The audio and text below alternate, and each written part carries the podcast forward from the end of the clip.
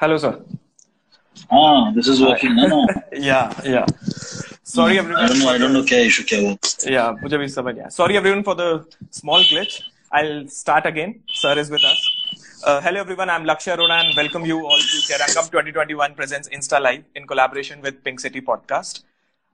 आकाश sir को किसी introduction की जरूरत नहीं है. He is the one and only actor, director, producer, theater artist, and proprietor of one of the leading theater companies, A K Various. Welcome, sir. Thank you. Thank you for having me. Uh, it's been an honor to have you with us, and it's been an honor for me to talk to you in, in the same frame. So, shall we begin? Sure, sure. Sure. So, आपके my first question to you is कि आपके घर में हमेशा से एक माहौल था एक्टिंग का, थिएटर का, because of your father, and you have a privilege yes. to be on the sets, film sets and back stages. So, Uh, जब आपके पास इतने आसपास आपके इतने उम्दा आर्टिस्ट होते हैं तो is it difficult to discover yourself, discover your voice as an artist? आप overwhelmed? I don't think I don't think ऐसा कभी सिचुएशन रहा. बेसिकली जब when I was growing up, of course my father was doing theatre, he was also acting in films, तो उनका तो acting का काम चल रहा था शुरू से ही. uh, मैंने मतलब बचपन में uh, थिएटरों के आसपास और बैक स्टेज काफी वक्त बिताया है. uh, Uh, और शूटिंग uh, पे तो एक्चुअली सच कहूँ तो मैं जब uh, पापा की शूटिंग पे जाता था तो मुझे बहुत ही ज्यादा बोरिंग लगता uh, और मुझे लगता था कि पता नहीं क्या हो रहा है. मैं इनफैक्ट आज भी अपनी शूट पे खुशी खुशी चला जाता हूँ, लेकिन किसी और की शूट पे जाना मुझे ऐसा लगता है कि अगर आपका कोई काम नहीं है उस शूट पे तो मतलब आप वहाँ क्यों जा रहे हैं. मतलब वहाँ सब मतलब अपने बिजी रहते हैं और मतलब एक प्रोसेस होता है. और मतलब बाहर से देखने वाले को काफी लोग अगर आते हैं ना ऐसे मतलब शूट देखने, वो काफी ऐसा बोर होकर निकल जाते हैं कि मतलब ये जैसा हमने सोचा था वैसा तो है नहीं. मतलब बहुत ही एक स्लो प्रोसेस होता है. तो आ, वैसे मतलब शूटिंग के आसपास तो मैं ज्यादा रहता नहीं था. मतलब मैं कुछ बार गया हूँ बट ज्यादा मुझे कोई दिलचस्पी नहीं थी उसमें. थिएटर में हाँ मतलब आई थिंक मैं छः सात साल की उम्र का था जब मेरे को डैड की एक दो प्लेस में कास्ट भी कर दिया. तो आई थिंक इनफैक्ट वो उल्टा ये हुआ कि आ, मतलब थिएटर को लेकर अंदर मन में कोई डर वगैरह नहीं था, कोई इंटिमिडेशन नहीं था. मतलब वो माहौल मेरे लिए काफी कंफर्टेबल था. बट अगेन uh, मतलब मेरा जो एक्चुअल पर्सनल थिएटर जर्नी शुरू हुई थी वो तो स्कूल में शुरू हुई थी. और uh, उसका मतलब डैड uh, के थिएटर करियर से कोई लेना देना नहीं था. uh, मैं स्कूल uh, प्लेस में काम करता था, फिर कॉलेज का कॉलेज में आया तो कॉलेज में अपने प्लेस डायरेक्ट करता था, एक्ट करता था. इंटर कॉलेज फेस्टिवल्स में कंटेंजेंट लीडर बन गया था तो काफी सारे प्लेस लेकर वहां गए थे. तो वहां से शुरू हुआ. uh, और जब एके वेरियस की शुरुआत भी हुई वो एक्चुअली uh, जो थेस्पो नाम का फेस्टिवल है उससे uh, शुरुआत हुई. तो वहां भी वो मतलब यूथ थिएटर फेस्टिवल है तो वहाँ एक बहुत ही ऐसा इंडिपेंडेंट सा एक इंडिपेंडेंट सी जर्नी रही. ऑफकोर्स uh, मतलब uh, डैड uh, ये करते थे, हमें हमेशा गाइड करने के लिए थे. और उनकी वजह से कभी uh, इस दुनिया से कभी कोई ऐसा मतलब uh, नर्वसनेस या डर नहीं था. मतलब ये दुनिया बड़ी कंफर्टेबल थी. ये uh, uh, शूट वगैरह तो खैर मतलब मैं वही कह रहा हूँ कि मैं बच्चों में ज्यादा जाता नहीं था. hmm. जब आप अपना शूट करते तो आप uh, तब खुद फिगर आउट करते थे. Good. So it was a natural curiosity for you and your brother कि यही फील्ड में काम करना है, यही हमें naturally आ रहा है, या there were some other aspects also. आपने advertising में भी काम किया है? I, I heard. मैं हाँ मैं actually uh, मैं मैंने corporate uh, job किया था तीन साल के लिए. uh, मैं uh, post graduation के बाद मैं actually एक uh, advertising और marketing job कर रहा था. और uh, uh, मतलब मैं उसमें बट आई थिंक फिर मुझे हमेशा ये था कि uh, मुझे कुछ और थोड़ा सा क्रिएटिव करना है. hmm. तो मैं एक्चुअली कॉर्पोरेट जॉब ढूंढी, फिर राइटिंग में घुस गया. थिएटर तो मेरा चल ही रहा था. hmm. uh, थिएटर तो काफी टाइम से चल रहा था, अभी इक्कीस साल होने की वीडियोस को. तो वो बाय द साइड एक हॉबी के तौर पे चल रहा था, लेकिन फिर धीरे धीरे ऐसा लगा कि यार ये इतना पसंद है तो यही करते हैं. hmm. और उसमें थोड़ा सा और ध्यान देते हैं, उसमें मतलब उसको थोड़ा सा ज्यादा डेवलप करते हैं. uh, मेरा भाई एक्चुअली बिल्कुल इस लाइन में नहीं घुसना चाहता था. Uh, मेरा भाई actually forensic biologist forensic biology पढ़ाई की उसने. वो uh, uh, उसका बिल्कुल अलग एक रूट uh, चुनना चाह रहा था वो. और आई थिंक बेसिकली जब uh, मतलब सिचुएशन ऐसी हुई कि जब वो बॉम्बे वापस आया बीच में, तो बेसिकली इंटरनेशनली कुछ फाइनेंशियल क्राइसिस हो गए थे, जॉब्स के प्रॉब्लम्स हो रहे थे, वो उस दौरान वापस आ गया। और फोरेंसिक्स का यहाँ पे उतना ये नहीं है, मतलब जितनी अपॉर्चुनिटीज उसको अब्रॉड मिलती वो शायद यहाँ पे थी थी नहीं।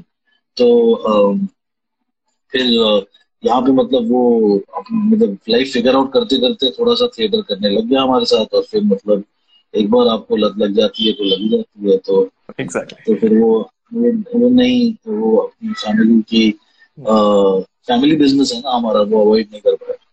Got it, got it. So, sir, you are a one-man army, according to me. आप writing करते हैं, direction करते हैं, acting भी कर लेते हैं, और आपने casting company भी चलाई, theater तो आप produce करते ही हैं. So, which is the role that you enjoy the most? You get up early, you get up in the morning to do that. You are excited to do that, and why?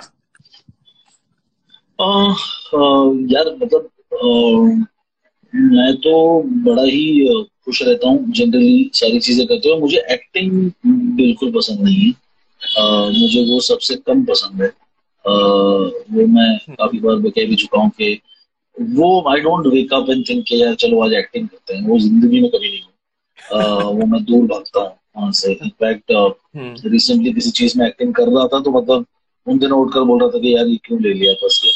But But we loved you in Ye Meri Family.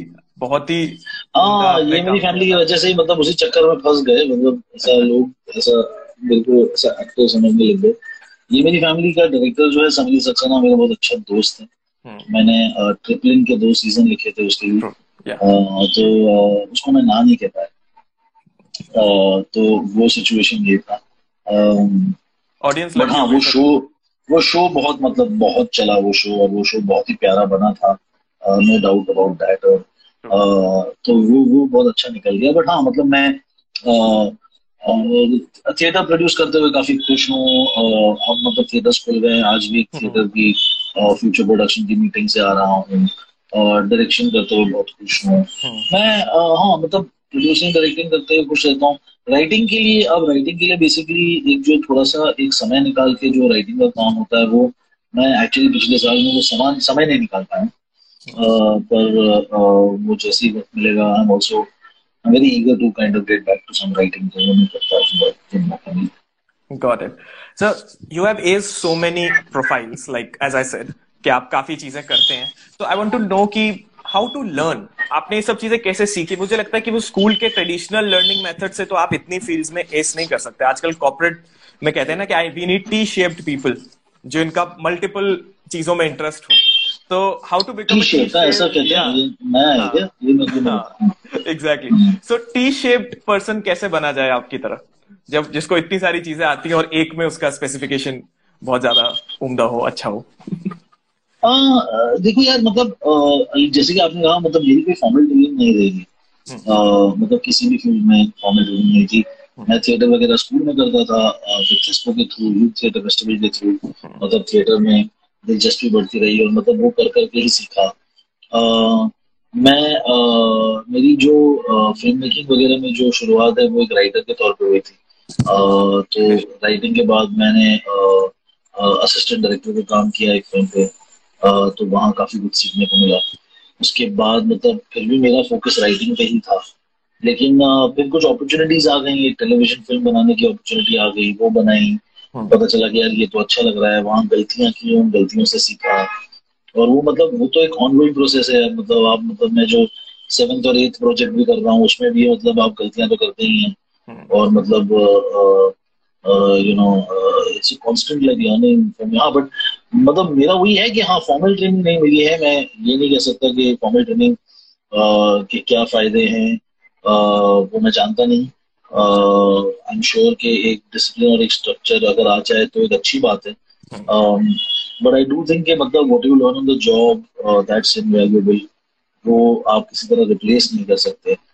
काफी time मतलब आपने जो भी सीखा है, उसके बाद जब आप सेट पे आते हैं तो आपको ज्यादा टाइम अनलर्निंग में जाता है, बिकॉज मतलब आप जो फिक्स नोशंस लेकर आए थे वैसी तो चीजें हैं ही नहीं। आपको पता होता है जब मतलब पता चल जाता है कि यहाँ तो सिस्टम में आपको अडेप्ट ही करना है। तो बट आई थिंक आज के जमाने में पर्टिकुलरली आई थिंक यार चीजें इतनी जो टेक्निकल हो रही हैं और मतलब टेक्नोलॉजिकल एडवांसमेंट्स इतनी ज्यादा हो रही हैं, तो आई थिंक कि हाँ फायदेमंद हो सकता है कि आप कुछ यू नो ट्रेनिंग आपको अगर मिल जाए, थोड़ा सा मतलब एटलीस्ट फैमिलियराइजेशन हो जाए. यू नो मेरा क्या है कि मैं तो जब मैंने अपना फिल्म का करियर स्टार्ट किया था तो हम फिल्म पे शूट कर रहे थे, अब हम डिजिटल शूट कर रहे हैं, तो मतलब मैंने पूरा वो जर्नी देखा है. hmm. तो uh, जो as a film maker also, हालांकि मैंने कभी फिल्म पे शूट नहीं किया as a director, as an AD मैंने फिल्म पे uh, शूट किया था, बट ये ट्रांजिशन देखा है. तो हर चीज हम भी मतलब मेरे लिए भी मतलब हर प्रोजेक्ट में कुछ नया होता है, वो बहुत एक्साइटिंग होता है. तो आई थिंक टाइम भी ऐसा बदल रहा है कि बट हाँ मतलब फैमिलियराइजेशन के लिए अच्छा है. uh, और अब मतलब अब तो अपॉर्चुनिटीज भी हैं, अब तो इतनी मतलब लॉकडाउन के बाद तो इतनी चीजें, इतने कोर्सेज हैं, आप राइटिंग सीख सकते हैं, कैमरा सीख सकते हैं. हमारे पास उतने ऑप्शंस भी नहीं थे तब. uh, ये लोग अब्रॉड चले जाते थे या एफबीआई चले जाते थे. और थिएटर में तो आप जानते ही हैं कि थिएटर में मतलब तो मतलब जनरली आप थिएटर स्कूल्स वगैरह में ज्वाइन करते हैं, लेकिन काम तो आपको मतलब इवेंचुअली वहाँ रिहर्सल फ्लोर पे आकर समझ आता है ना. तो तो वो एक ऑन द जॉब वाला जो हमने फॉलो किया है वो अभी तक हमारे लिए ठीक रहा है. Point. तो बेसिकली अपनी क्यूरियोसिटी को फॉलो करो और नई चीजें ट्राई करते जाओ and you will eventually become good at that. I think कि बिल्कुल जो मतलब अपनी क्यूरियोसिटी और अपना पैशन डेफिनेटली, और कभी कभी उसके लिए कुछ डिफिकल्ट डिसीजंस लेने पड़ते हैं. मतलब मैंने भी एक काफी कंफर्टेबल कॉर्पोरेट जॉब छोड़ के uh, बोला कि यार मुझे कुछ क्रिएटिव करना है. थिएटर uh, में तो सिर्फ पैसे लग रहे थे, हम कमा नहीं रहे थे. राइटिंग uh, में मतलब मैं बहुत जूनियर था, मैं राइटर असिस्टेंट था, नौकरियां सच मिल नहीं रही थी. जो सोचा था कि यार राइटिंग का करियर बिल्कुल टेक ऑफ कर जाएगा वो तो हुआ ही नहीं था. hmm. और मतलब टेक्निकली तो सच बात ये है कि एक डेढ़ साल कोशिश करने के बाद तो मैं सोचा था यार कि वापस चले जाते हैं कॉर्पोरेट वर्ल्ड में. मतलब मेरी एक्सबॉस जो थी वो तो बोल रही थी कि तेरे को कभी भी चाहिए तो तू वापस आ जा. hmm. मतलब जॉब तेरा वेट कर रहे थे. मतलब सोचा यार यही ठीक है, एक डेढ़ साल मतलब कोशिश कर ली, कुछ हुआ ही नहीं. और फिर मतलब थोड़ा सा एक किस्मत भी है. मतलब आ, मैं एक्चुअली बहुत बीमार पड़ गया, मैं वापस जॉब पे जा नहीं पाया. आ, जब तक ठीक हुआ तब तक कुछ अपॉर्चुनिटी आ गई. किसी ने बोला कि यार अगर सोशल मिलना चाहते हैं तो वहां जाकर मिल लिया, वहां से क्रिश की शुरुआत हुई उन्होंने. तो वहां से मतलब एक डेफिनेटली जो आपने कहा एक्चुअली बहुत सही है. क्यूरियोसिटी, पैशन फॉलो करो, लगे रहो. तो मतलब अपॉर्चुनिटीज भी बहुत ज्यादा बढ़ गई है, इतना ज्यादा कंटेंट बन रहा है आज के जमाने में. तो मतलब आई थिंक कि डेफिनेटली वो एक uh, वो छोड़ना नहीं चाहिए, वो एक अपने uh, पैशन में. हाँ स्टेबिलिटी और सब एक तरफ है uh, जो आपको ढूंढनी पड़ती है, और वो बैकअप्स. uh, तो एक्चुअली मेरे डैड ने एक बहुत इंपॉर्टेंट चीज कही थी मुझे कि जब मैं थिएटर कंपनी वगैरह कर रहा था, उन्होंने कहा था कि देखो यार एजुकेशन कंप्लीट करनी है, पोस्ट ग्रेजुएशन करना है, वो जो भी हो. तो मतलब शौक के चक्कर में ये नहीं छोड़ सकते, क्योंकि कल को तुम्हारी नहीं वर्कआउट हुआ तो कुछ तो फॉल बैक के लिए होना चाहिए ना. जो मेरे लिए था, मतलब मेरे पास एक एडवर्टाइजिंग और मार्केटिंग में एक पोस्ट ग्रेजुएशन की डिग्री थी, तो मतलब मेरे को पता था कि मतलब गॉड फॉरबिड सब कुछ फेल हो गया तो मतलब वापस जाने के लिए कुछ है. तो आई थिंक वो एक जरूरी था कि एक एक बैकअप होना चाहिए. तो आई एम ग्लैड कि मैंने वो फॉलो किया.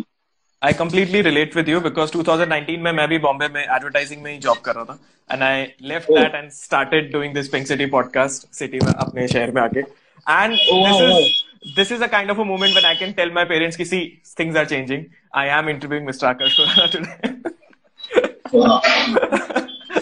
So coming to the th- theater journey of yours, it's been twenty years. Last year आप लोगों ने A K A K Various के twenty years celebrate करे और twenty years seventy plays आप लोग produce कर चुके हैं. Thespo में आपको दो बार best director का award भी मिल चुका है. So how do you see this journey of yours? मैंने ये पढ़ा net पे. मैं भी सोचता हूँ दो बार ही मिला था, बट टाइम भी हो गया ना काफी. हाँ एक्चुअली दो बार मिला. दो बार. So how did you how do you see this journey of yours? आ, देखो आ, ये जो twenty-one years जो हुए हैं, मतलब आई वुड से के पहले सात आठ साल तो एक आ, एक हॉबी के तौर पे जिस चीज में मतलब बहुत लगाव था वो हम कर रहे थे. आ, उसमें कोई मैं स्ट्रक्चर नहीं था, कोई प्लानिंग नहीं थी. आ, दोस्त थे सारे जो साथ में थिएटर करना चाहते थे, और मतलब हम लोग कोशिश कर रहे थे. कॉलेज से शुरू हुआ, Uh, कुछ मतलब इक्का दुक्का शोज हुए तो इनकरेजमेंट हो गया, फिर मतलब छह छह महीने बैठे रहे तो डिस्करेजमेंट हो गया. तब एक इस, इस तरह से सोचा नहीं था. और मतलब मैं राइटिंग का काम कर रहा था, राइटिंग के पैसे थिएटर में डाल रहा था, वो पैसे कभी वापस नहीं आ रहे थे, तो बट वो एक चल रहा था, एक खुशी खुशी एक पैशन के तौर पे चल रहा था। तो वहां पे भी एक मतलब पॉइंट आया कि यार पॉइंट ये है कि अब सात आठ साल हो गए, सात साल हो गए हैं, आप मतलब खुश हैं डेफिनेटली, बट एक लॉन्ग टर्म प्लान क्या है इसका, मतलब कैसे करना है। तो एक थोड़ा सा एक टारगेट रखा था कि यार अगर दस साल आपने एक चीज को दे दिए अपनी जिंदगी को, और ऐसा नहीं है कि आपने मतलब कोई चीटिंग की है, लगन से आपने दस साल दिए, अगर वो दस साल अपने अपनी जिंदगी दे दिए तो वो दस साल के बाद भी अगर वो आ, खुद को सपोर्ट नहीं कर पा रहा है, वो जो आपका एक चॉइस है, तो उसको फिर रीअसेस करना चाहिए। Uh, के, के ये सिर्फ ये नहीं हो सकता ना कि बहुत ही कोई एक्सपेंसिव हॉबी है वो at the end of the day. तो मतलब अगर ये सस्टेन करना है तो उसमें एक लॉजिक होना चाहिए, एंड आई थिंक वही है कि कहीं पे सात साल से हम लोग जो लगे हुए थे कहीं पे वो मेहनत पे ऑफ की, बिकॉज कुछ मतलब जैसे पृथ्वी थिएटर वालों ने या एनसीपीए वालों ने नोटिस किया कि यार ये लोग सिंसियर हैं, ये लोग काम कर रहे हैं, चलो इस फेस्टिवल में इनको एक मौका दे देते हैं। उस फेस्टिवल में हमने बोला यार फेस्टिवल का प्लेटफॉर्म मिला है तो यू नो डैड से थोड़ी हेल्प ले लेते हैं, तो मतलब एटलीस्ट एक थोड़ा सा एक क्वालिटी कंट्रोल हो जाएगा। तो एक तरफ वो हुआ, फिर एक मतलब चिल्ड्रंस फेस्टिवल में एक अपॉर्चुनिटी थी, बिकॉज वहाँ सबको अपॉर्चुनिटी मिल जाती थी, बिकॉज चिल्ड्रंस प्लेस थोड़े कम थे। तो बोला कि हाँ यार तुम्हें अपॉर्चुनिटी मिल गई, अब यार कि करें क्या कि ऐसा ना हो कि मतलब कुछ ऐसा करे जिससे मतलब एक मतलब इम्पैक्ट हो। तो फिर मतलब क्या है कि तब वक्त था और पैशन था, बोला यार कि कुछ सोचते हैं, कुछ इंटरेस्टिंग करते हैं। तो मैंने सोचा रस्किन बॉन्ड की कहानियां करते हैं, तो रस्किन बॉन्ड की परमिशन कैसे मिलेगी, मतलब पब्लिशर्स परमिशन नहीं देंगे, ये नहीं देंगे, वो नहीं देंगे। बड़ा घूमा, दो महीने सोचा कि करें कि ना करें, फाइनली वाया वाया वाया पता चला तो रस्किन बॉन्ड का ही कॉन्टेक्ट मिल गया। उनसे बात हुई, उन्होंने अपनी स्टोरीज के लिए हाँ कहा। उसके बाद मतलब हमने रस्किन बॉन्ड की स्टोरीज पे एक कहानी, जो कि वो हमारा सबसे पहला बड़ा हिट नाटक था, एक स्पेशल बॉन्ड करके, उससे पचास शो हुए थे, और वो उससे हमने आपको थोड़ा अपने आप को इस्टेब्लिश कर दिया। उसके बाद रस्किन बॉन्ड की कहानियों पे दो और नाटक बने, बट वहां से जो शुरुआत हुई ना, फिर वहां से फिर ऐसा लगा कि यार अब एक कुछ तो अचीव किया है। अब मतलब पोस्टर लग गए हैं, डेट्स मिले हैं, लोगों को पसंद आया, हाउसफुल का बोर्ड भी लग गया। एक एके वेरियस नाम की कंपनी एग्जिस्ट करती है, ये एक चीज अब मतलब लोगों को शायद अनफेमिलियर ना लगे, ऐसा लगे कि कुछ है, ये लोग कुछ इंटरेस्टिंग काम कर रहे हैं। तो आई थिंक वो दो हज़ार आठ था शायद, जो साल था दो हज़ार सात दो हज़ार आठ, उस दौरान आई थिंक हमारी तीन चार चीजें बहुत वर्कआउट कर गई। यू नो एक मतलब ये चिल्ड्रंस फेस्टिवल हो गया, एक काला घोड़ा फेस्टिवल हो गया, उसमें कुछ कर लिया वो। तो वहां पे आई थिंक थोड़ा सा जो हार्डवर्क जो हुआ था और जो रिश्ते बनाए थे, जो मतलब दोस्त बनाए थे, जो रिश्ते बनाए थे, वो सब बहुत काम आए। और एट दैट टाइम फिर उधर से ऐसा लगा कि यार ये एक चॉइस है। और जब दस साल पे बैठ के हमने सोचा कि यार दस साल हो गए, तो हमने देखा तो मतलब तब तक तो जैसे मतलब थोड़े बहुत पैसे भी बन रहे थे, कंपनी अपने ऊपर अपने आप को सपोर्ट भी कर पा रही थी, हम दूसरों के प्लेस प्रोड्यूस कर रहे थे, वो सब हो गया। फिर तो ऐसा लगा कि यार ये गलती नहीं हुई, ये सही किया। तो हाँ आई थिंक सर, जैसे बॉम्बे में फिर भी कल्चर है, लोग थिएटर देखने आते हैं, उसके लिए पे करते हैं। Again I said there is a culture and environment है, but tier two cities like Jaipur और अदर सिटीज जहाँ पे कल्चर थोड़ा छोटा है, मार्केट उतना नहीं है, तो जितने भी थिएटर थिएटर प्रोड्यूसर्स हैं या फिर फाउंडर्स हैं जो थिएटर क्लब्स के, वो काफी स्ट्रगल करते हैं। तो can you tell us some can you help some tips और टेक्टिक्स और इनसाइट्स कि वो कैसे सस्टेन किया जा सकता है, कैसे कल्चर डेवलप किया जा सकता है? जो यार ये, ये ये यार आ, ये मुश्किल सवाल है ऑनेस्टली। मेरे आ, मेरे चाचा हैं, वो नागपुर में थिएटर करते हैं, आ, उनकी एक कंपनी है स्टेज क्राफ्ट, वो वहाँ पे थिएटर करते हैं। और वो होता है कि मतलब जब छोटे शहर में एक लिमिटेड ऑडियंस होती है, एक एक पर्टिकुलर टाइप का माइंडसेट होता है, आ, उस तरह से फिर मतलब आप जितनी भी कोशिश कर ले, फिर ऐसा लगता है कि एक पॉइंट के बाद हमें थोड़े प्लेटो पे आ गए, इसके आगे अब क्या। और वो हो सकता है आ, इसके सोल्यूशंस क्या हैं, कैसे आप लोगों को और एक्साइट करें। अब जैसे जयपुर की बात करें तो जयपुर का तो एक्चुअली बहुत ही एक हेल्दी थिएटर कम्युनिटी है। अब ऑनेस्टली अब मैंने दो सीजन मिसमैच के शूट किए हैं, जयपुर जोधपुर में बहुत सारे थिएटर एक्टर्स जयपुर और जोधपुर से हैं जो हमारे साथ एक्टिव हुए और वो वहाँ के थिएटर ग्रुप से हैं, चाहे उजागर से हों या किसी और ग्रुप से हों। जयरंगम जैसा फेस्टिवल जो है, जयरंगम जैसा फेस्टिवल जब होता है, जब मतलब जब पैंडेमिक के पहले जब लोग आ पा रहे थे और एक जो माहौल बनता, तो ऑब्वियसली क्या है दोस्त, मुझे ऐसा लगता है कि पैशनेट लोग चाहिए जो हार ना माने। अब जैसे हम बरेली जाते हैं, बरेली में एक डॉक्टर साहब हैं जो एक थिएटर का फेस्टिवल करते हैं हर साल और ये उनका शौक था और ये करते थे। ये डॉक्टर साहब फेस्टिवल करते थे, दस बारह नाटक करते थे। उनके पांच या छह साल करने के बाद उन्होंने अपना थिएटर खोल दिया।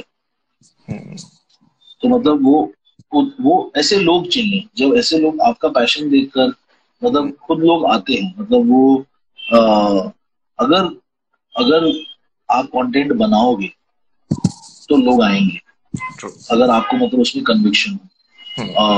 तो जैसे मतलब लखनऊ में जो फेस्टिवल होता है रेपरटवार फेस्टिवल और ये सब, मतलब आई थिंक कि हमारे एक्चुअली क्या है कि छोटे छोटे शहरों में और गाँव गाँव में भी थिएटर का कल्चर बहुत पुराना है और वो एग्जिस्ट करता है, लेकिन रोजमर्रा की जिंदगी में वो बातें कहीं पे छूट जाती हैं। लेकिन ऐसे कुछ लोग चाहिए होते हैं जो मतलब जो पैशनेटली मतलब वो उसका जो झंडा लहराए थिएटर, वो बहुत जरूरी है। बिकॉज नहीं तो क्या है, छूट जाएगी यू नो। वो क्या है कि फिर हार मानना फिर वो हो जाएगा। और ये यू नो ये लोग भी जो कर रहे हैं और जयरंग में जो जो भी हो रहा है, मतलब धक्के तो खा ही रहे हैं ना लोग at the end of the day. But वो एक क्या है कि वो एक वो कल्चरल ग्रोथ है, वो एक शहर का कल्चरल ग्रोथ है और वो कल्चरल ग्रोथ वहां के आर्टिस्ट की रिस्पॉन्सिबिलिटी।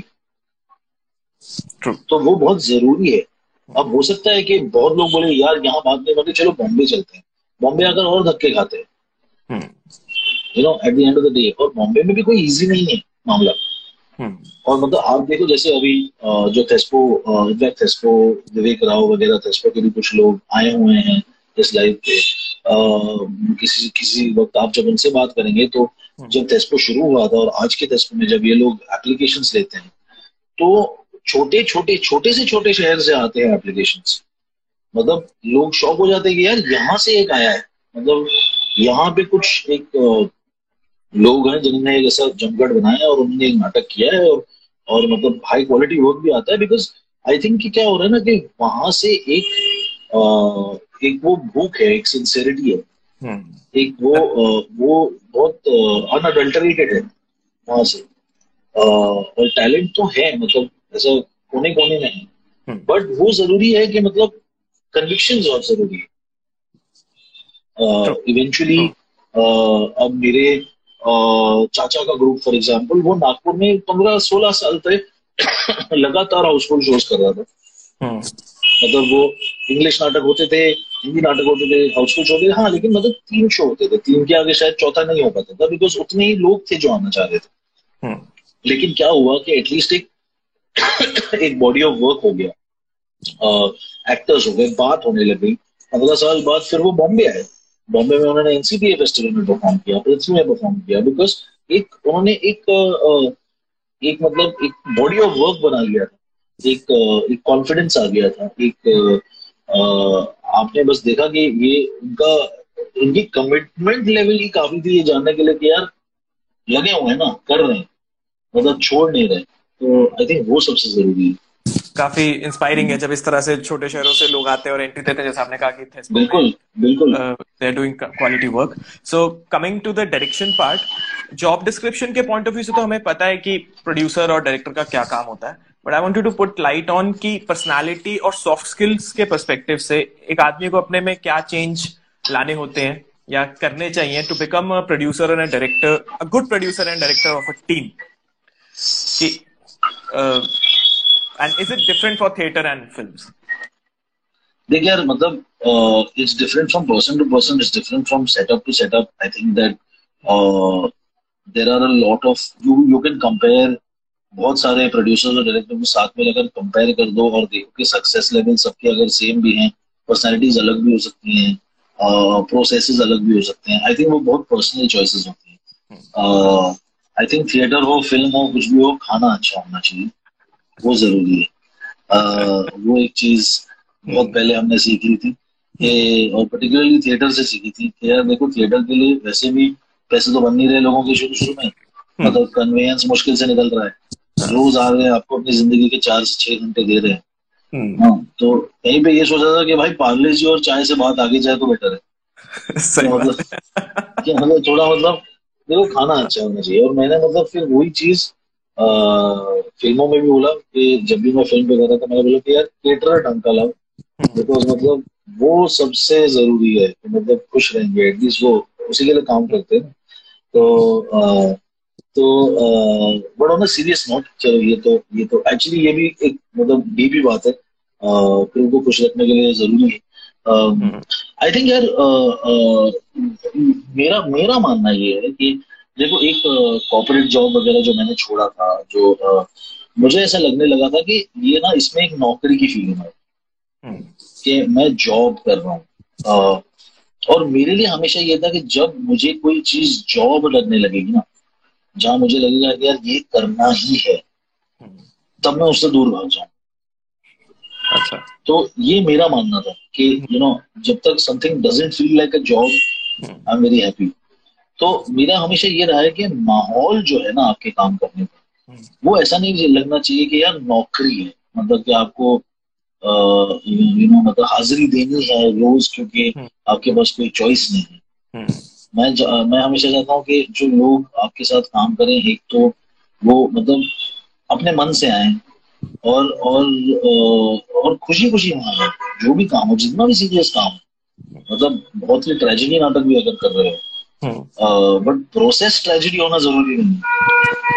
तो आ, मुझे हमेशा ऐसा लगता है कि क्योंकि जब लोग साथ में आ रहे हैं ना, तो वो जो एक, और ये वर्ड मैं बहुत यूज करता हूँ, मुझे माहौल अच्छा होना चाहिए। माहौल बहुत इम्पोर्टेंट मेरे लिए ये है कि आप जब वहां पे आए तो आपको ऐसा लगे कि कि भाई देखो पिकनिक पे आए और हंसते खेलते काम भी हो गया, वो एक जरूरी है। बिकॉज फिर वही यादें अच्छी रहती हैं, नहीं तो आप अगर आओ और बोरियत है और टॉर्चर है और मतलब आपको मतलब और बैड वाइब्स चल रहे हैं और एक दूसरे से लोगों की मतलब बन नहीं रही है, तो फिर क्यों कर रहे हैं आप ये, यू नो आप अपनी जिंदगी का इतना वक्त यहाँ क्या क्यों दे रहे हैं जहाँ आपको ही खुशी नहीं मिल रही।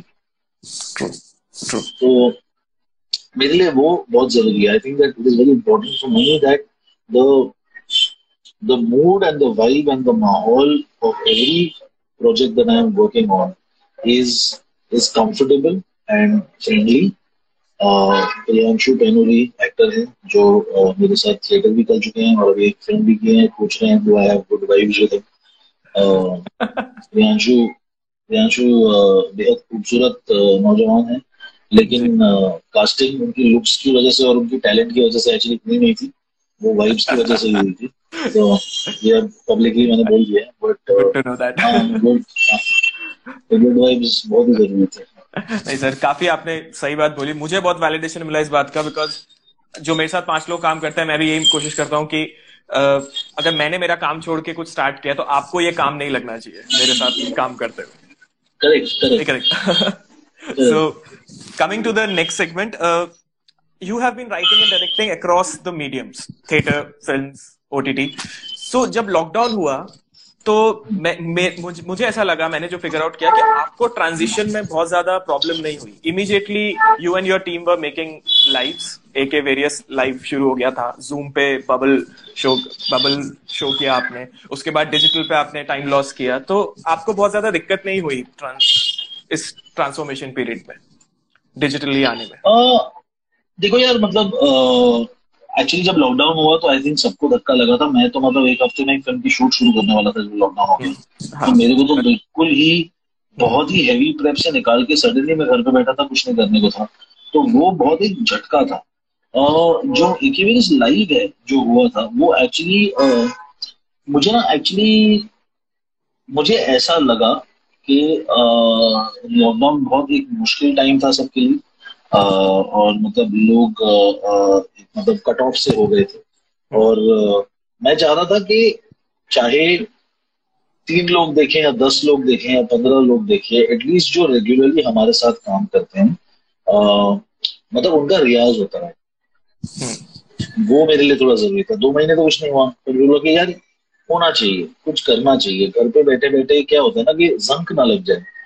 तो दो चीजें थी, एक तो मतलब कि रियाज करते रहो, दूसरा आई थिंक कि और ये मतलब अब इतना डिस्कस होने लग गया है कि लॉकडाउन मतलब मेंटल हेल्थ के लिए बहुत मुश्किल रहा है।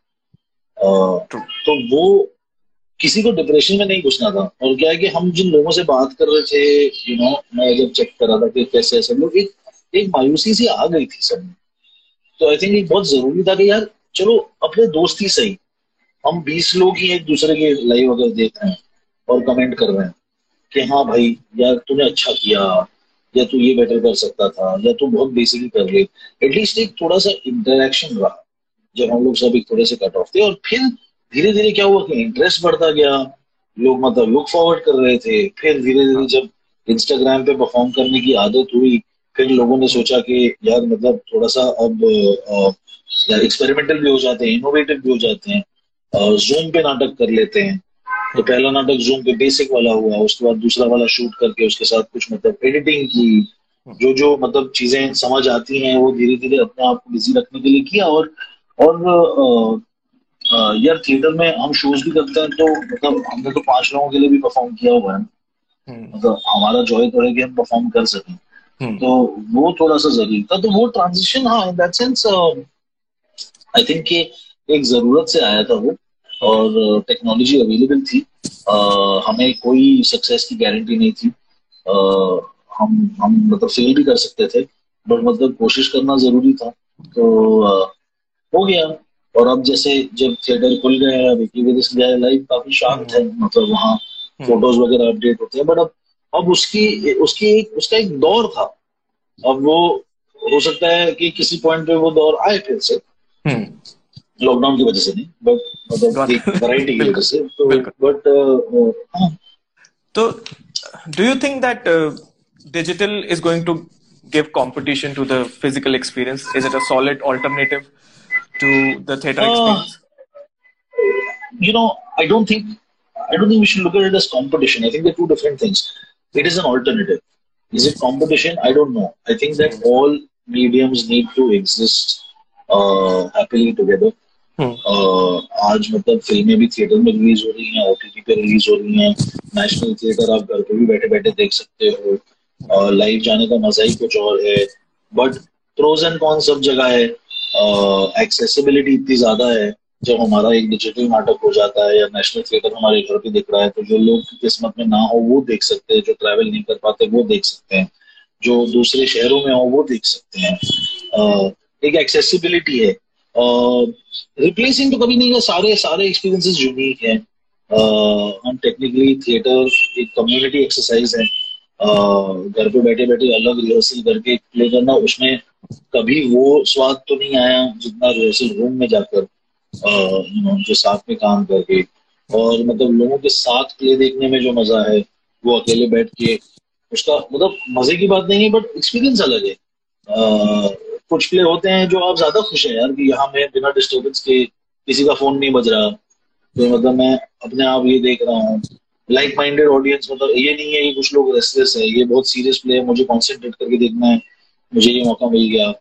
uh, तो यू नो जैसे टाइम लॉस जैसा जो प्ले है जो हमने किया, टाइम लॉस आई थिंक कि आप लाइव में देखें तो शायद वो उतना होल्ड ना कर पाए जितना uh, हम लोग ने जो डिजिटल मीडियम में किया, जो थोड़ा सा फॉर्मेट यूज किया वहां पे इंटरेस्टिंग था। स्टेज पे तो शायद उतना इंटरेस्टिंग नहीं होता, you know. So I am saying that वो I think they very different mediums and they all have to like coexist. I think that competition तो पॉइंटलेस है। गॉट इट गॉट इट तो digital is there to stay, according to you. People will be taking the... I mean, it's definitely there to stay. I think it's definitely there to stay. It is very convenient. It is... Uh, yeah, I mean, it, I, I don't know how popular it will get. Uh, I don't know how popular it was uh, back in the day. I know that some plays were watched by people. I know uh, that. But yeah, I mean, I don't think it will be... Uh, see, theater ke numbers live mein bhi kam the aur digital mein bhi kam the. Okay? Take it. So... Uh, got it. So...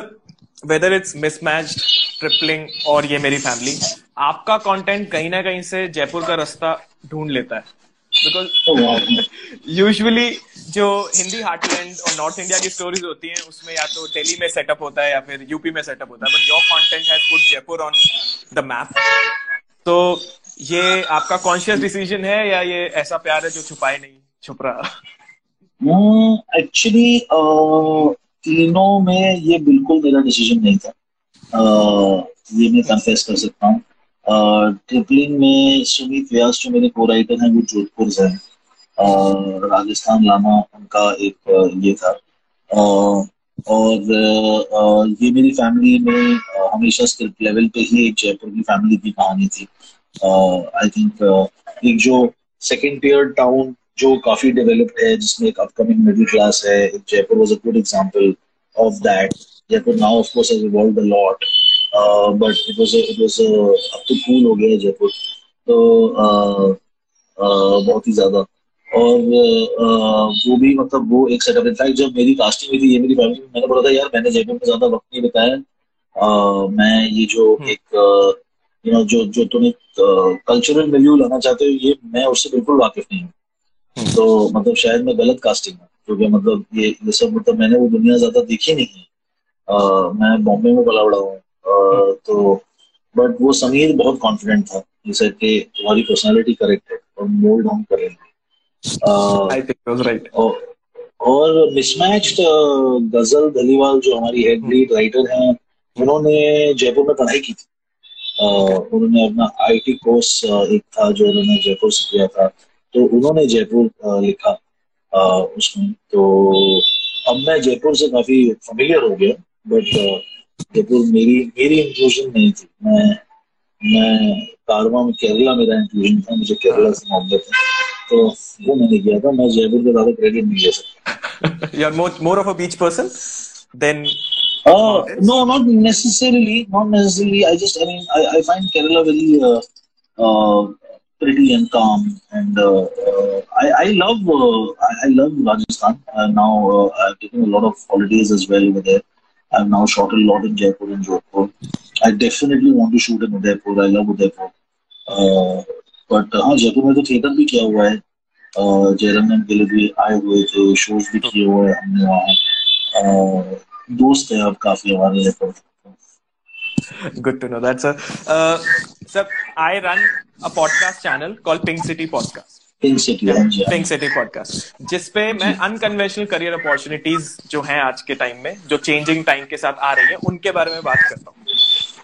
unconventional profession से लोगों को बुलाता हूँ, उनके साथ वो सारी चीजें डिस्कस करता हूँ जो एक स्कूल गोइंग या कॉलेज गोइंग बच्चे को चाहिए, जो सोसाइटी प्रोवाइड नहीं करता. लाइक एमबीए और मेडिकल और इंजीनियरिंग के लिए सोसाइटी खुद ब खुद आपको काफी चीजें प्रोवाइड करता है, इंफॉर्मेशन प्रोवाइड करता है.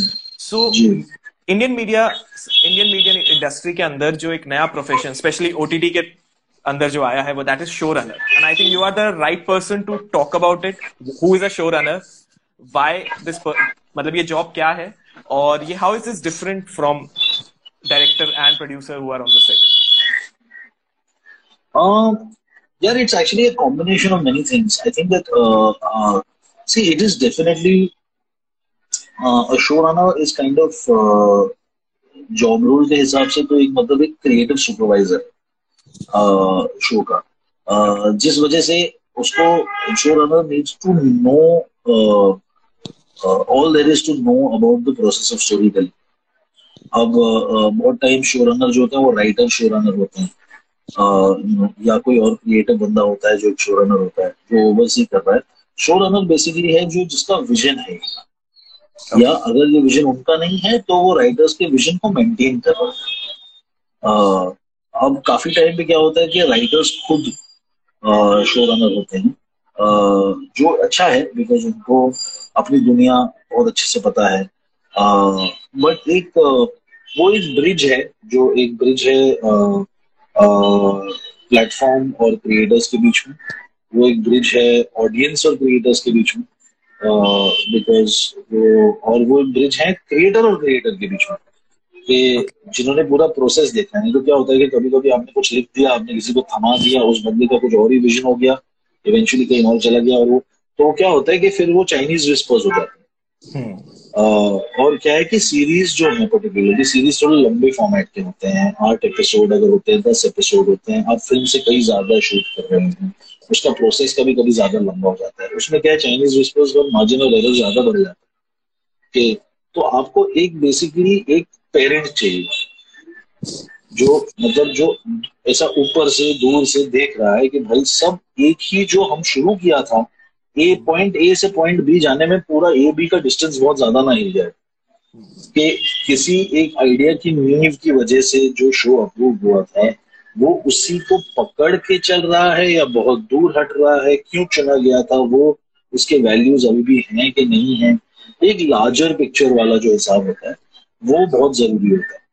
तो आ, आ, तो मुझे लगता है कि वो एक स्टोरी टेलर का होना बहुत जरूरी होता है, बिकॉज और वो टेक्निकल भी है और क्रिएटिव भी है और ओवरसी कर रहे हैं कि हर प्रोसेस में मतलब कहीं पे आ, मतलब ऑफ कोर्स क्रिएटिविटी के लिए थोड़ा सा लीवे देना पड़ता है, बट मतलब वो मतलब तीन लेन के अंदर ही रहे तो ठीक है, ऑपोजिट टाइप तो नहीं जा रहा। तो वो एक है मतलब वो एक थोड़ा सा ट्रैफिक कॉप है वो कि यू नो ओवरसी करके देखने पे पूरा कहीं बात छूट नहीं रही, और कभी कभी कभी कभी डिस्टेंस होना भी अच्छा है। आ, वो मतलब कि जैसे डायरेक्टर खुद शो रनर है तो कभी कभी ऐसा होता है कि मतलब आपने ही किया है तो आपको ऑब्जेक्टिवली दे पाएंगे कि नहीं। अब फॉर्चुनेटली क्या है कि मैं थिएटर में भी प्रोड्यूसर रह चुका हूँ, मैंने दूसरे नाटक प्रोड्यूस किए, दूसरों के मैंने अपनी राइटिंग देखा है किसी और को डायरेक्ट करते हुए, तो एक ऑब्जेक्टिविटी जरूरी है। बहुत सारे राइटर क्या होते हैं कि वो बहुत अटैच हो जाते हैं, फिर अगर चीजें बदल जाती है अगर बेटर के लिए भी हो वो हैंडल नहीं कर पाते। तो मेरा क्या है कि क्योंकि मैंने अलग अलग मीडियम में काम किया है और अलग अलग कैपेसिटीज में काम किया है, एक ऑब्जेक्टिविटी रहती है कि हेलो शिखा ये एक ऑब्जेक्टिविटी रहती है कि आप थोड़ा सा दूर से देखकर बोले कि यार ये वर्क कर रहा है कि नहीं कर रहा है, और कल को मतलब आपको किसी ने बोल दिया कि भाई इसमें प्रॉब्लम है तो आपको पर्सनली मिलेगा। You know, आप एक ओवरव्यू देख रहे हैं कि हाँ जो हम सेट आउट करने गए थे अचीव करने वो मोटा मोटा वैसा ही exactly. आ, you know, और और कि कहीं पे बिल्कुल मतलब ट्रेन पटरी से नहीं हट गई। तो वो एक थोड़ा सा एक सुपरवाइजिंग क्रिएटिव जॉब है शो रनर का, आ, जो एक्चुअली एक बहुत क्रिटिकल जॉब है। अभी इंडिया में हम अभी भी सीख रहे हैं, वेस्ट में ये काफी टाइम से रहा है, क्योंकि आप अगर देखें तो वेस्ट में तो अगर आप सीरीज देखें तो हर एपिसोड किसी और ने डायरेक्ट किया हुआ है, वो यहाँ पे इतना अभी तक शुरू नहीं हुआ कि हर एपिसोड कोई नया डायरेक्टर कर रहा है।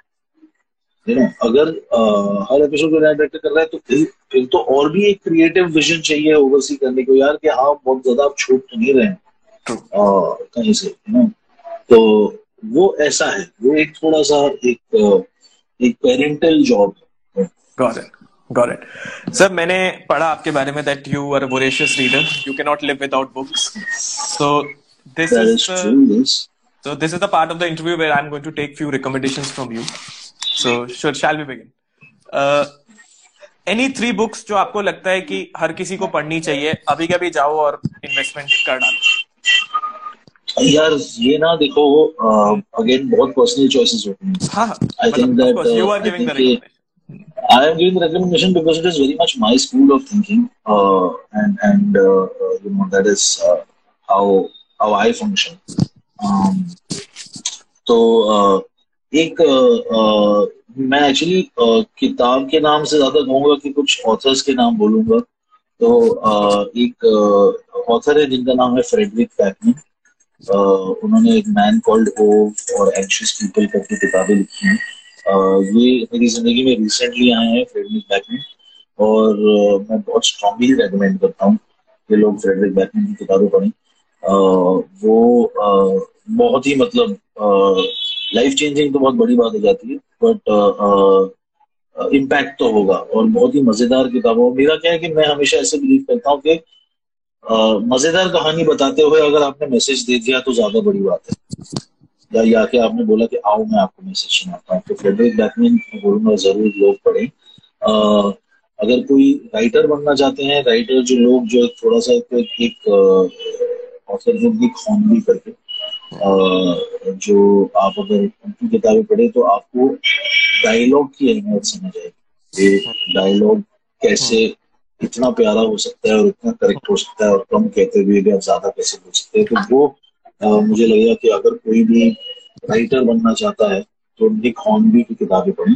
उनका जो बहुत रिलेटेबल कहानियां हैं। और और सिंस हम लोग एक थिएटर फोरम पे हैं, जयरंगम पे हैं, तो मैंने हाल ही में स्वतंत्र देश पांडे की हल्ला बोल किताब पढ़ी थी जो शब्द रश्मि के बारे में, और वो मैं स्ट्रांगली रिकमेंड करता हूँ क्योंकि मुझे लग रहा है कि मतलब तो मैंने पढ़ी हैं थिएटर की किताबें और मैंने बायोग्राफीज भी पढ़ी हैं, बट हल्ला बोल आज के टाइम में इतनी रेलिवेंट है ना, क्योंकि हम फ्रीडम ऑफ एक्सप्रेशन की इतनी बातें कर रहे हैं आज। आई थिंक ये बहुत इम्पोर्टेंट है समझने के लिए कि ये जंग जो है कब से चल रही है, और ये जंग मतलब जीतना बड़ा मुश्किल है, पर हम अपने तरीके से कैसे फिर भी एक अपना स्टैंड तो लगा सकते हैं। आई थिंक वो मुझे हल्ला बोल एक बहुत ही इंस्पिरेशनल कहानी लगी।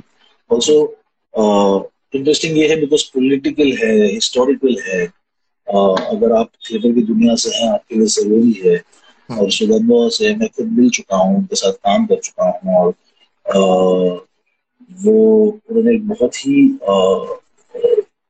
बहुत ही दिल से लिखी हुई ये किताब है जो मुझे लगता है कि अगर आप थिएटर में इंटरेस्ट हैं तो वो पढ़ लेनी चाहिए। मेरा नेक्स्ट रिकमेंडेशन प्लेस के बारे में ही था कि ऐसे इंडियन प्लेस जो आपको लगता है कि अगर किसी ने नहीं देखे हैं तो जरूर जरूर देखने चाहिए। कौमुदी जो जयरंगा में हो चुका है, अभिषेक मजुमदार का कौमुदी, जिसमें वो मिश्रा साहब हैं, शुभ हैं। कौमुदी भी थिएटर के बारे में ही एक नाटक है। अभिषेक मजुमदार का वो मेरा एक बहुत ही फेवरेट प्ले है, मैं बहुत बार देख चुका हूँ। Uh, उनका ही एक प्ले है आशा, uh, वो भी उन्होंने बहुत अच्छा, आई थिंक आशा पता नहीं है, बट uh, कॉमेडी बहुत ही इम्पोर्टेंट uh, एक नाटक है।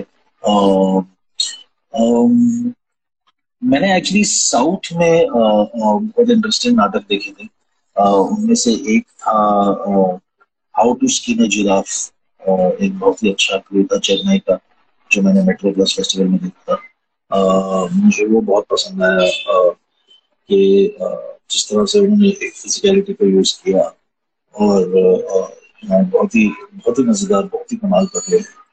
और मेरा एक नाटक है देख बहन जी, बहुत फेमस है। मैं मैंने ना डायरेक्ट किया है ना मैंने लिखा है, मैंने सिर्फ प्रोड्यूस किया है, इसलिए मैं अगेन शो रनर की तरह थोड़ा सा ऑब्जेक्टिव हो सकता है।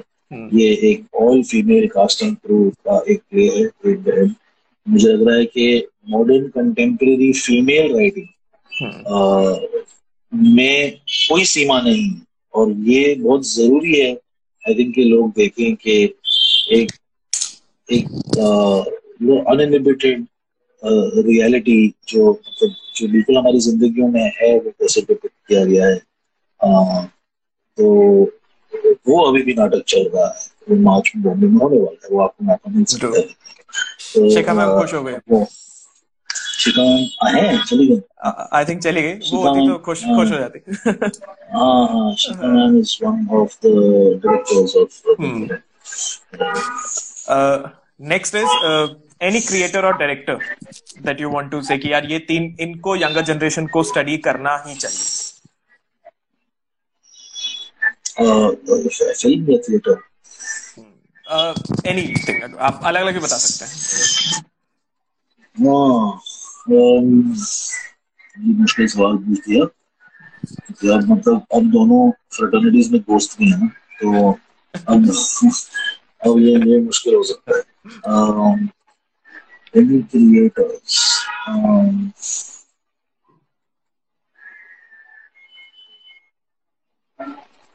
मुझे तुमने स्पॉट पे डाल दिया। एक जमाने में जब मैं एक जमाने में जब ये मैं जब अपने फिल्मों के इंटरव्यू देता था, तो जब मुझे पूछा जाता था कि यू नो कि किस किसकी कौन है जो तीन डायरेक्टर है जिन्होंने मतलब आपको बहुत इम्पैक्ट किया।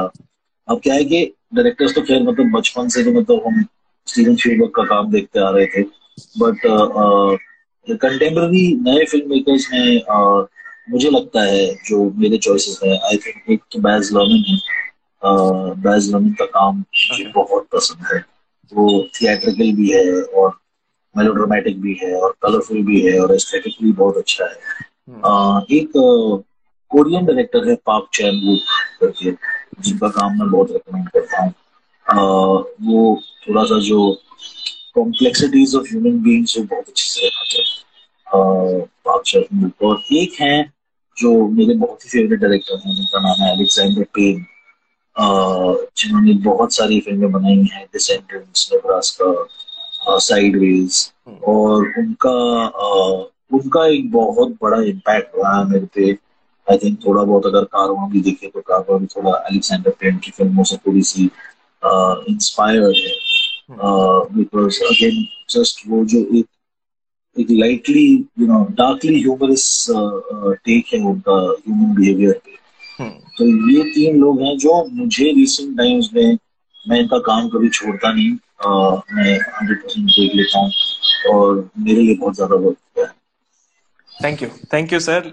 The final question of the evening is कि जयरंगम की इस बार की थीम है the show must go on. चाहे लाइफ में आपके कुछ भी हो, उतार चढ़ाव हो, आपको चलते रहना चाहिए, लाइफ का पार्ट मान के उसको चल उसके साथ आगे बढ़ते रहना चाहिए। और which uh, and you have to keep discovering yourself with the new changes, and I think you are the right person to talk about it कि आपने you have been able to catch the imagination of youngsters at this age. मैं नहीं कह रहा हूँ कि आप बहुत ज्यादा आपकी एज है, but still the gap so आप वो बहुत अच्छे से आप वो कैप्चर कर पाए और इमेजिन जो यंगस्टर्स की इमेजिनेशन है, प्लस अभी आपने रिसेंटली वर्टिकल फॉर्मेट रील्स में एक फिल्म बनाई the artist. so uh, I want to know कि आप कैसे कन्विंस हुए के बारे में exactly, so why were you convinced to be a part of that camping and what were the challenges that every time? मेरा क्या है ना, मैं मैं मैं मुझे लगता है कि जब आप फॉर्मेट के साथ और स्टोरी टेलिंग के साथ एक्सपेरिमेंट कर सकते हैं तो आपको कर लेना चाहिए। और मुझे ऐसा लगता है जब पर्टिकुलरली जब सामने वाला भी बोल रहा है कि एक्सपेरिमेंट है तो वर्स्ट कम्स टू वर्स्ट क्या होगा, फेल होगा नहीं। But at the end of the day उससे डर के भागने का कोई फायदा नहीं है। और मतलब मुझे ऐसा नहीं लगता कि कोई ज्यादा बहुत प्योरिस्ट होने की जरूरत भी है, मतलब ये आप अपने लिए कर रहे हैं, आप ये एक थोड़ा सा देख सकते हैं कि आप कितना अचीव कर सकते हैं। क्या आप एक मिनट में वर्टिकल फॉर्मेट में एक कहानी बता सकते हैं जिसका बिगनिंग, मिडिल और एंड लोगों को समझ आए? कोशिश तो हमने की, मतलब आर्टिस्ट के रिस्पॉन्स से ऐसा लग रहा है कि लोगों को समझ आ गई कहानी, Uh, और वो मेरे लिए अच्छा था बिकॉज uh, मैं वर्टिकल बना रहा था, वन मिनट की फिल्म बना रहा था और थिएटर के बारे में बना रहा था जो मेरे रूट्स हैं। तो uh, और वहाँ पे एक बहुत ही इजीली अंडरस्टैंडेबल जनरल कहानी uh, जो एक ह्यूमन uh, स्टोरी है वो बनाने की कोशिश की। तो आई थिंक वो जब इवेंचुअली जब uh, जब शुरू में वो सिने प्ले करके एक फॉर्मेट आया था, जब लोग अपने प्लेस को शूट कर रहे थे हाइब्रिड फॉर्मेट में, बहुत लोगों से उससे आपत्ति थी। तो मुझे लगा कि नहीं यार देखो, मतलब एक तो हमारी ही कहानी बनाने का एक नया तरीका है, दूसरा हाई क्वालिटी आर्काइविंग होगी, और कुछ नहीं तो मतलब एटलीस्ट कंटेंट की आर्काइविंग हो रही है। तो आ, तो बेसिकली चक्कर ये कि आ, आ, मुझे ऐसा लगता है कि जब जब ये नई अपॉर्चुनिटीज आ गए हैं, अगर हम लोग थोड़ा सा उससे या तो डर के या किसी ऐसा एथिकल लेवल पे ना बोल देंगे, तो मुझे ऐसा लग रहा है कि मतलब थोड़ा पिछड़ भी सकते हैं। आई थिंक थोड़ा जरूरी है जानना, जान के ना पसंद आए वो ठीक है, जान के आपने फेल कर दिया, एटलीस्ट कोशिश तो की, यू नो एटलीस्ट समझ तो आया कि क्या नहीं करना है, you know at the end of the day that's the worst that could happen ना, कि समझ आया कि ये नहीं करना। तो uh, आई थिंक वो जरूरी है। आई थिंक अब इतनी अपॉर्चुनिटीज, इतनी टेक्नोलॉजी, इतने वेरिएशंस आ रहे हैं। मैं खुद मतलब आप आप बोल रहे हो कि मैं ये करता हूँ, लेकिन मैं काफी चीजों से काफी चीजें नहीं भी करता, काफी चीजों डर कर बैठता हूँ, बट जो चीजों को मैं अपने आप को पुश कर सकता हूँ क्यों ना करूँ, जब एक इंफ्रास्ट्रक्चर है, जब एक जब आप कर सकते हैं। और और ये यूथ वाला क्या है मुझे समझ नहीं आ रहा यार, कि मेरी इस उम्र पे बार बार मुझे क्यों लोग यूथ कंटेंट यूथ कंटेंट देते रहते हैं। मैं खुद बोल रहा हूँ कि यार नहीं करना मुझे youth content, but everything that you are creating is working with the is is working with youth, is working with us. I think that I think yeah. the good thing is the youth is growing old with me. So I think that is what is really helping. So, uh, so हम साथ में लेकर उनको अपने साथ ले जा रहे हैं. तो वो एज गैप एक एज गैप कांस्टेंट है. तो मैच्योर कर रहा है आपका कंटेंट हमें. यार अभिषेक दीक्षित बहुत चीजें बोल रहा है. अभिषेक दीक्षित बहुत अपसेट है मुझसे. उसको मेरे चश्मे का नंबर ठीक कराना है. और कह रहा है कि आपने ठंड में पंखा क्यों चलाया. बट भाई तू कहाँ है, जयपुर में ठंड होगी, यहाँ बॉम्बे में नहीं है इतनी, मैं क्या बोलूं. So, so this brings to the end of end to our session. Thank you so much Love for giving you. Thank you time. So much, bro. मैं चाहूंगा कि end में आप जयपुर और जयरंगम से जुड़े कुछ आप, आपका जो भी experience रहा है, can you please share some experiences? इस बार जयरंगम live हो रहा है क्या? Uh, एक दिन ऑफलाइन हो रहा है, दो दिन लाइव हो रहा है. It's seventeen shows हो रहे हैं. Shows हो रहे हैं. Shows हो रहे हैं. मतलब local plays हैं या बाहर से? Uh, बाहर से भी हैं और लोकल दोनों. यार जयपुर में मैंने अभी बहुत वक्त बिताया है. मुझे शहर बहुत पसंद है. जयरंगम फेस्टिवल पे मैंने पार्ट लिया हुआ है और बहुत ही अच्छा ऑर्गेनाइजेशन रहा. पैंडेमिक के बाद थिएटर्स अभी जुमा जुमा खुले हैं. थिएटर्स को सपोर्ट की बहुत जरूरत है. जयरंगम जैसे फेस्टिवल में आपको एक अपॉर्चुनिटी है कि आप एक अच्छा क्यूरेटेड शोज देखने का आपको मौका मिलेगा. प्लीज जाइए, मतलब मास्क पहन के जाइए बट जाइए जरूर. जरूरी है कि थिएटर को थोड़ा सा इंकरेजमेंट मिले, प्रोत्साहन मिले. और फेस्टिवल बहुत अच्छा है. शो ऑर्गेनाइजर्स ने बहुत अच्छा काम किया है. हमें नहीं बुलाया इसका गम, लेकिन अगली बार होपफुली हमें बुला लेंगे. पर यहाँ इस तरह एटलीस्ट बात करने को मिला. प्लीज जाइए, थिएटर को सपोर्ट कीजिए. और फिर पॉइंट कैफे में कॉफी बहुत अच्छी है. बिल्कुल. तो लास्ट चीज, दो रिक्वेस्ट है मेरी आपसे छोटी सी. एक तो आप ये लाइव सेव कर देना जब बंद करके, एंड विल डाउनलोड. ये मैंने किया है. Exactly. So will download it from your profile. We'll download it oh. from your profile and then we'll put up on our channel and then you can we'll live save कर देना. ठीक है, बिल्कुल. And last आपकी is, live save कर दी मैंने. जी sir. And the last is, it's been an honor talking to you. uh, I would love to, I'll be sending you a text for a feedback because it's very important. I can, you can relate to me कि मेरे लिए कितना important है. It's a turning point in my career. सामने तेरे को सबके सामने बोल देता हूँ कि बहुत अच्छा किया है. इतनी देर बाद मेरे को बोला था बीस मिनट होगा. Very sorry. अपना लाइव चेक करो. एक घंटा हो गया तो मतलब तेरा काम अच्छा होगा ना.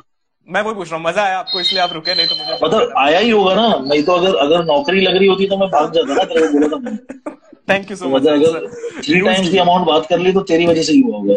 Thank you, thank you so much. Okay bro, okay okay. मैं ये सेव कर देता हूँ. Sure sir, sure. Thank you so much. Okay, bye bye.